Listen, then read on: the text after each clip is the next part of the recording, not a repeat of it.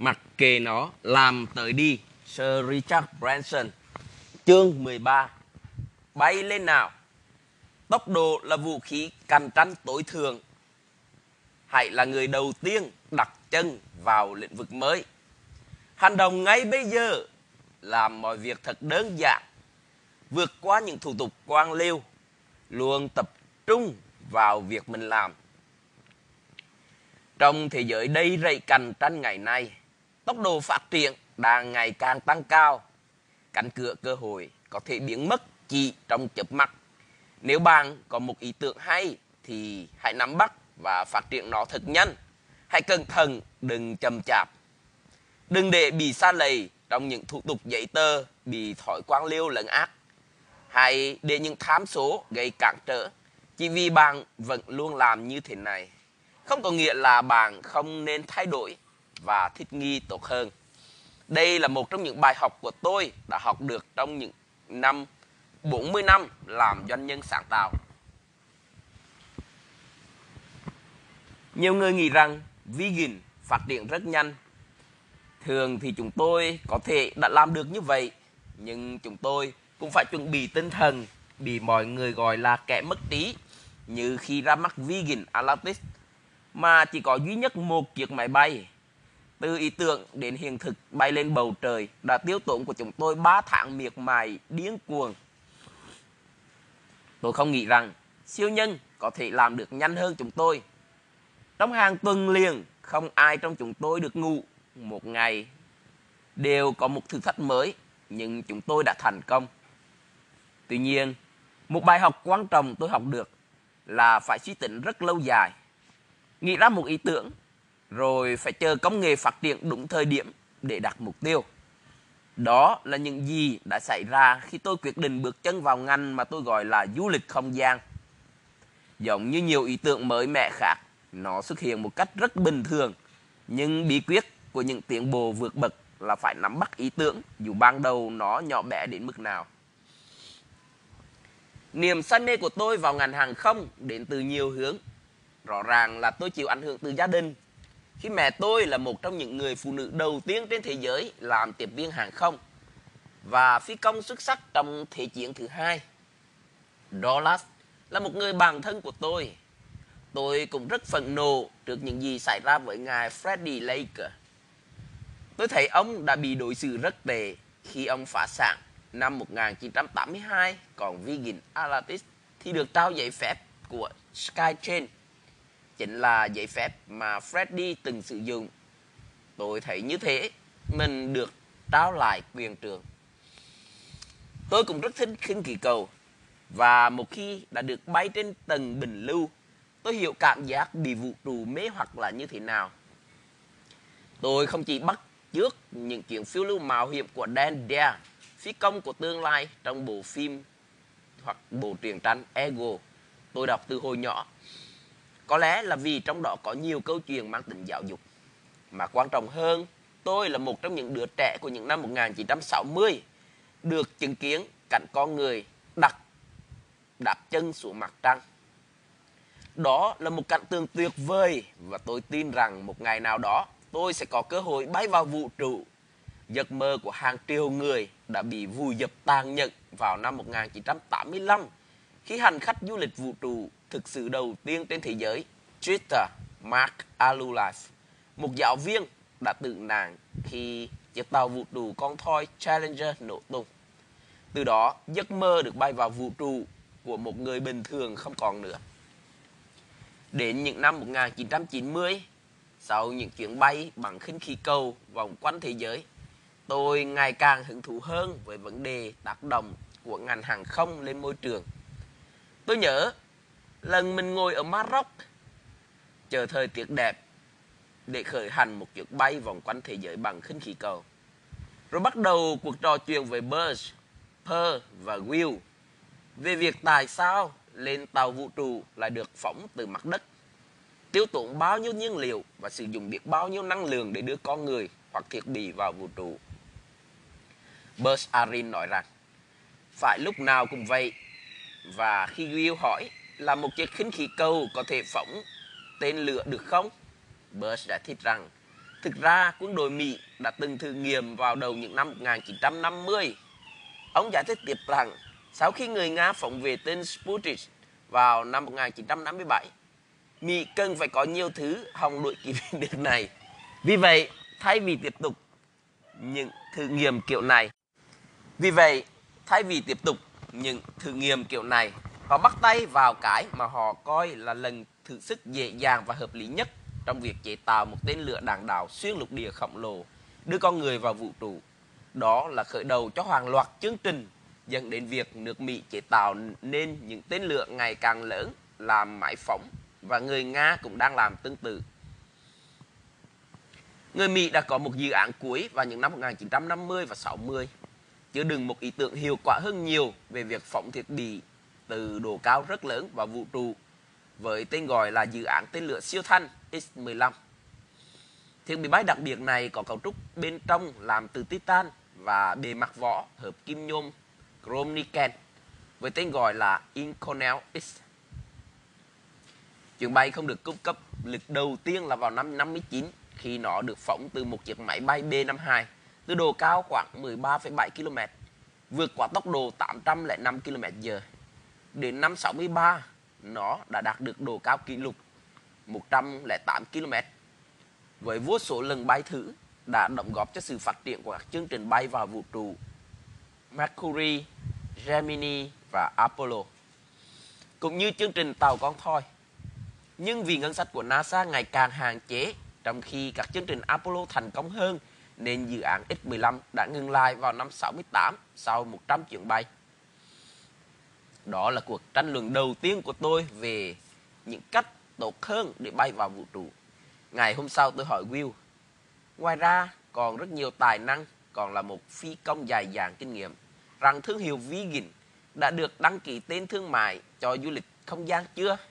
Câu trả lời là rồi và tôi nhờ ông theo dõi lĩnh vực này xem có công nghệ gì mới không.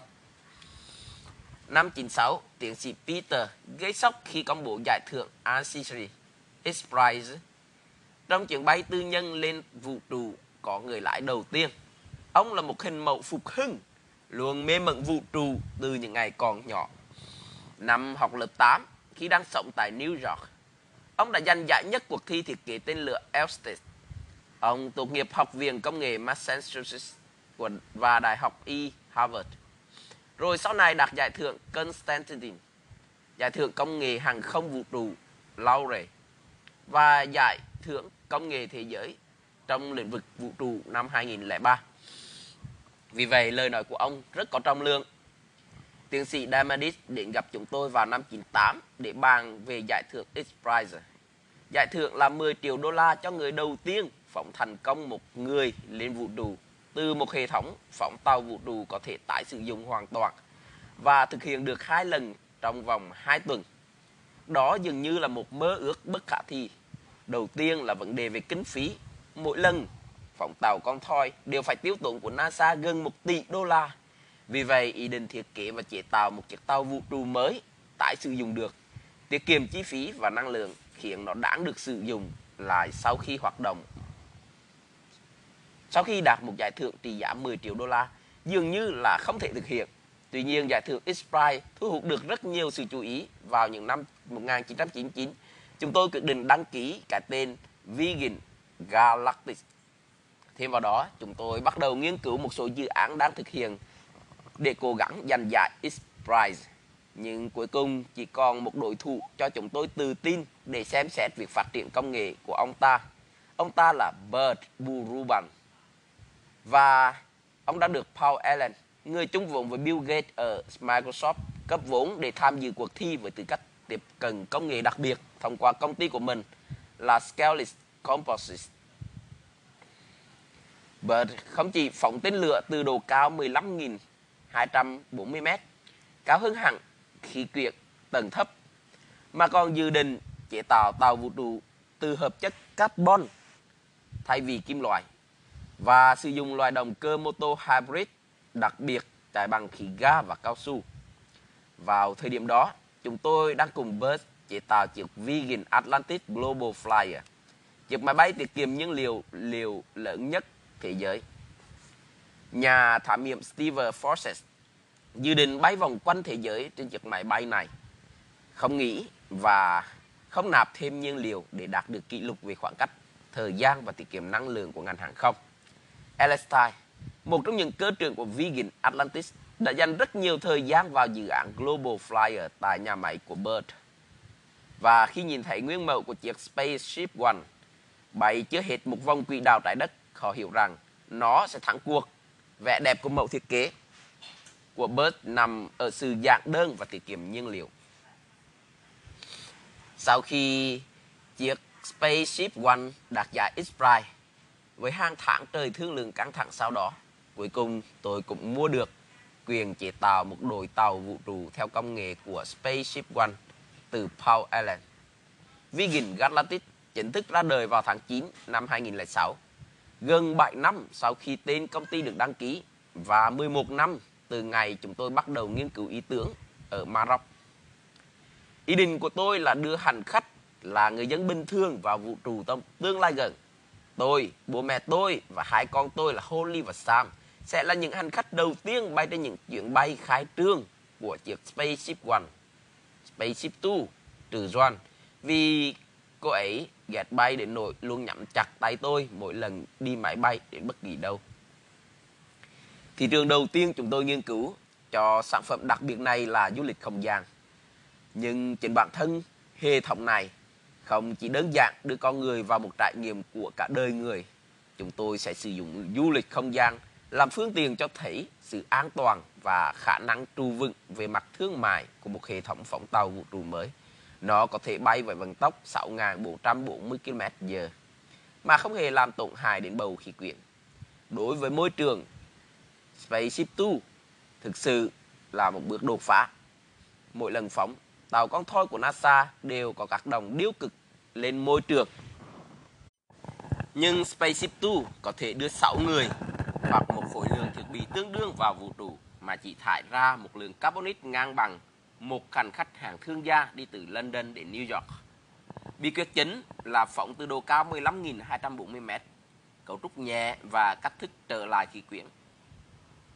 Rất đơn giản, bằng cách sử dụng cơ chế con thoi, rồi sau đó lường lại xuống một đường băng có sẵn. Sự đơn giản của dự án này liên tục gợi tôi nhớ đến việc khả nực cười của con người khi tạo ra những hệ thống rất phức tạp để chứng minh bản thân và sự tồn tại của mình. Nhưng việc đó chỉ kìm hãm đội mới mà thôi. NASA là một tổ chức lớn nhưng gặp phải trở ngại bởi những mâu thuẫn trong nhu cầu của chính phủ, các đảng phái và quân đội. Đôi khi nếu bạn bắt đầu từ con số không và một tờ giấy trắng cùng nguyên tắc là giữ cho mọi thứ thật đơn giản, chỉ bạn có thể có được kết quả mong muốn. Dự án này cũng cho tôi thấy rằng chúng ta ngày càng dựa dẫm nhiều hơn vào chính phủ trong vấn đề phát triển công nghệ. Ý tưởng cụ từ thế kỷ 17, 18 rồi 19 về việc trao giải cho những bước phát triển xuất sắc trong công nghệ phần nào đã không còn sau Thế chiến thứ hai. Vì như chúng ta sẽ không bao giờ có được dùng cụ đo kinh đồ chính xác nếu không đưa ra một giải thưởng. Các thủy thủ thời xưa từng xác định phương hướng bằng trăng, sao hoặc mặt trời. Mặt trời có thể cho họ biết vị độ, nhưng khi mây che phủ một khoảng lớn trên bầu trời thì thủy thủ thành ra bị lạc giữa biển khơi. Năm 1714, chính phủ Anh hứa sẽ trao 20.000 bảng, một giải thưởng khổng lồ tương đương với 20 triệu bảng ngày nay. Cho ai có thể tìm ra cách đo kinh độ tới trong vòng nửa độ, tức là 2 phút. Bởi phương pháp sẽ được thử nghiệm trên một chiếc tàu đi từ Anh đến Tây Ấn. Ủy ban kinh tuyến đã được thành lập để quản lý và xem xét trao giải thưởng đo kinh độ. Họ nhận được một số ý tưởng khá kỳ dị, ví dụ như cầu phương hình tròn hoặc phát minh ra một bộ máy làm việc không ngừng. Rất nhiều ý tưởng quái gì để nổi, cụm từ tìm kinh độ đã trở thành một cụm từ thông dụng dành cho những người ngu ngốc và mất trí. Vài năm sau thất bại. Sau một vài năm thất bại, mọi người nhận ra rằng không thể thực hiện được việc này. Sau đó, một người thợ làm đồng hồ tên là John Harrison đã phát minh ra một chiếc đồng hồ bấm giờ có thể làm được việc đó. Ông tiếp, tiếp tục hoàn thiện nó với một chiếc đồng hơ bỏ túi nhỏ nhưng phải đấu tranh rất nhiều để có được giải thưởng từ một hội đồng kép kiệt. Cuối cùng ở tuổi 79, ông thỉnh tàu vua Roger III. Nhà vua rất dân dự và nói, ngươi đã phải chịu bất công một cách tàn nhẫn. Thế có chúa Harrison, ta sẽ giúp ngươi được đối xử công bằng.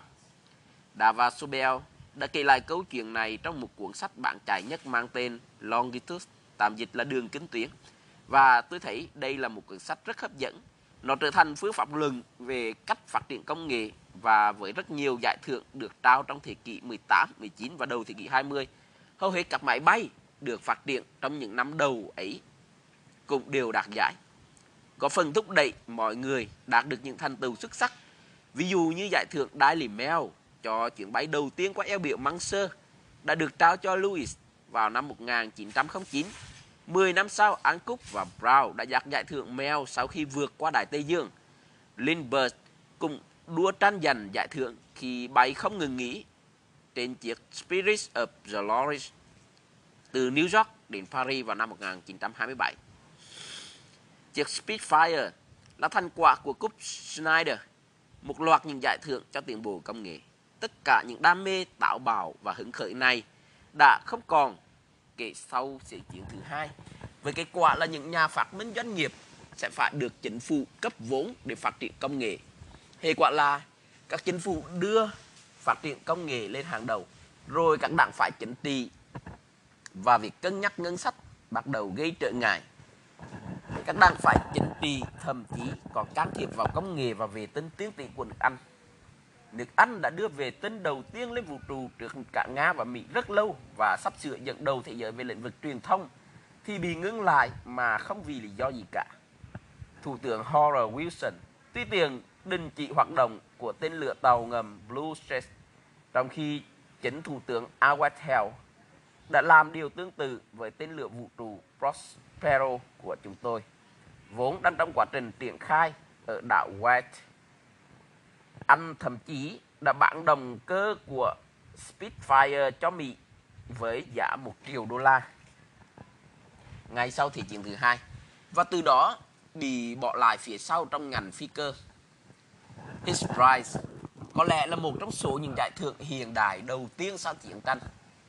Và nó đã dạy cho một bài học rất lớn rằng những giải thưởng như vậy không kể đến chính trị và thành kiến có thể thúc đẩy con người đạt được những thành tựu đỉnh cao đến phi thường. Vì vậy, tôi đã triển khai một giải thưởng trị giá 25 triệu đô la để khuyến khích phát triển công nghệ chống lại biến đổi khí hậu mà ai cũng có thể tham gia đua tranh và hy vọng đoạt giải. Bài học tôi đã học được qua tất cả những chuyện này là không có mục tiêu nào là không thể đạt được và ngay cả điều không thể cũng sẽ trở thành có thể đối với những người có tâm nhìn và niềm tin vào chính bản thân mình. Từ tàu vũ trụ đến tuyển tranh khoa học viễn tưởng có vẻ là một bước nhảy điên rồ nhưng sẽ theo cách nào đó thì chúng lại liên kết rất chặt chẽ khi chúng lại chúng ta nghĩ về câu chuyện của Đan phi công của tương lai. Ở tất cả các doanh nghiệp, tôi cố gắng triển khai những dự án trong đó rủi ro có thể định lượng và kiểm soát được đến một mức độ nào đó. Đôi khi một dự án có thể không thấy lợi nhuận rõ ràng những những gì có thể được phát triển từ nó rất quan trọng. Ví dụ như tờ student. Không xin lời, nhưng nó đưa đến cho hãng địa vegan đem lại rất nhiều lợi nhuận và chính hãng địa vegan là cấp vốn cho hãng hàng không của chúng tôi. Phim ảnh lại là một chuyện khác. Tôi chưa bao giờ muốn tham gia ngành điện ảnh vì tôi không thể xác định và kiểm soát rủi ro. Tuy nhiên, năm 2006 ngay khi tôi nhìn nhận những ý tưởng về truyền thanh và phim hoạt hình từ Sucker Booker và Gotham Chopra. Một là nhà sản xuất phim và một là con trai của nhà hiền triết New Age là Deepak Chopra. Tôi biết rằng mình muốn tham gia những hình vẽ và bản minh họa câu chuyện chứa đầy tính sáng tạo và năng lượng. Đằng sau những thỏa thuận giấy phép và phim ảnh toàn cầu, thị trường truyền tranh và tiểu thuyết đồ họa trên thế giới đang bùng nổ ở Mỹ, doanh thu từ tiểu thuyết đồ họa đã tăng từ 44,7 trong một năm trở lại đây. Ở Anh thị trường đã lớn mạnh gấp đôi so với năm 2003. Phần lớn sự phát triển tại hai nước này là nhờ sự xuất hiện của các truyền tranh châu Á ra đời từ kho tàng truyền kể phong phú của Ấn Độ. Tôi có thể thấy được rằng chúng sẽ nhanh chóng phát triển trên phạm vi toàn cầu. Vì vậy, tôi đã thành lập Vegan Amination do Saras điều hành và Vegan Comics dưới sự quản lý của Chopa và Kubut. Ban đầu chúng tôi chỉ tập trung vào thị trường châu Á. Đạo diễn Ngô Vũ Sâm, Người đã tạo nên những bộ phim hành động rất hay và đầy chất vũ kịch. Đang việc một bộ truyền tranh cho chúng tôi. Chúng tôi dự định sẽ làm việc với những nhà việt truyền xuất sắc nhất thế giới. Đều là những nhà văn nổi tiếng và lần đầu làm những công việc này qua đội ngũ của Maverick và Director Scott của mình. Đây là nơi dành để thu hút các nhà đầu tư tư tưởng và các nghệ sĩ cấp tiến đến với tiền tranh và viết nên những câu chuyện của mình qua một phương tiện tương tự như một bộ phim với ngân quỹ không giới hạn. Nicholas, Guy, Dave đã ký hợp đồng để biến những ý tưởng điện ảnh thành truyện tranh. Cả ba người đều chưa bao giờ tham gia vào một dự án như thế này và điều họ đề nghị tham gia chính là một minh chứng cho tư duy đổi mới của Vigin. Tôi tin rằng trong thập kỷ tới, Ấn Độ với 600 triệu người ở độ tuổi niên thiếu sẽ trở thành một trong những nhà sản xuất lớn nhất cũng như là thị trường tiêu thụ lớn nhất các sản phẩm giải trí từ truyền tranh viễn tượng, phim truyền, phim hoạt hình, đồ chơi, trò chơi điện tử để một loạt các sản phẩm tiêu dùng liên quan khác. Tôi muốn tham gia vào công cuộc đổi mới trên khắp thế giới, trao tiếng nói cho thế hệ trẻ tiếp theo, những người trẻ tuổi và sáng tạo. Qua những việc này, tôi học được nhiều bài học. Hãy cố gắng thích nghi để tiến bước khi cần thiết. Dù trong bối cảnh này, nhanh cũng có thể phụ thuộc vào mức độ. Đôi khi bạn nên để dành một số ý tưởng và chờ đến khi làm chủ được các tiến bộ khoa học, rồi chụp lấy nó càng nhanh càng tốt. Như những gì tôi đang làm với Vegan Galactic. Bên cạnh đó, hãy giữ cho mọi việc thật đơn giản. Mọi thứ sẽ đổi tung lên khi một phương pháp của hệ thống trở nên phức tạp, đến nỗi không thể thấy được các mục tiêu thực sự. Tuy nhiên, tôi vẫn muốn mọi thứ có một chút thú vị. Và nếu sự thú vị có thể xuất hiện trong quảng cáo thì không gì bằng. Tôi đã xuất hiện bên cạnh một chiếc máy bay Virgin Atlantic trong Casino Royale. Tạm dịch là sòng bạc hoàng gia. Bộ phim mới nhất về James Bond. Và bên cạnh một chiếc tàu vũ trụ Virgin Atlantic trong bộ phim Superman. Các nhà sản xuất nói rằng họ muốn đưa siêu nhân vào thời đại hiện đại bằng cách sử dụng Virgin thay vì NASA. Tôi nghĩ rằng siêu nhân luôn ở tương lai. Đó chính là nơi mà tôi luôn mượn hướng tới. Hết chương 13.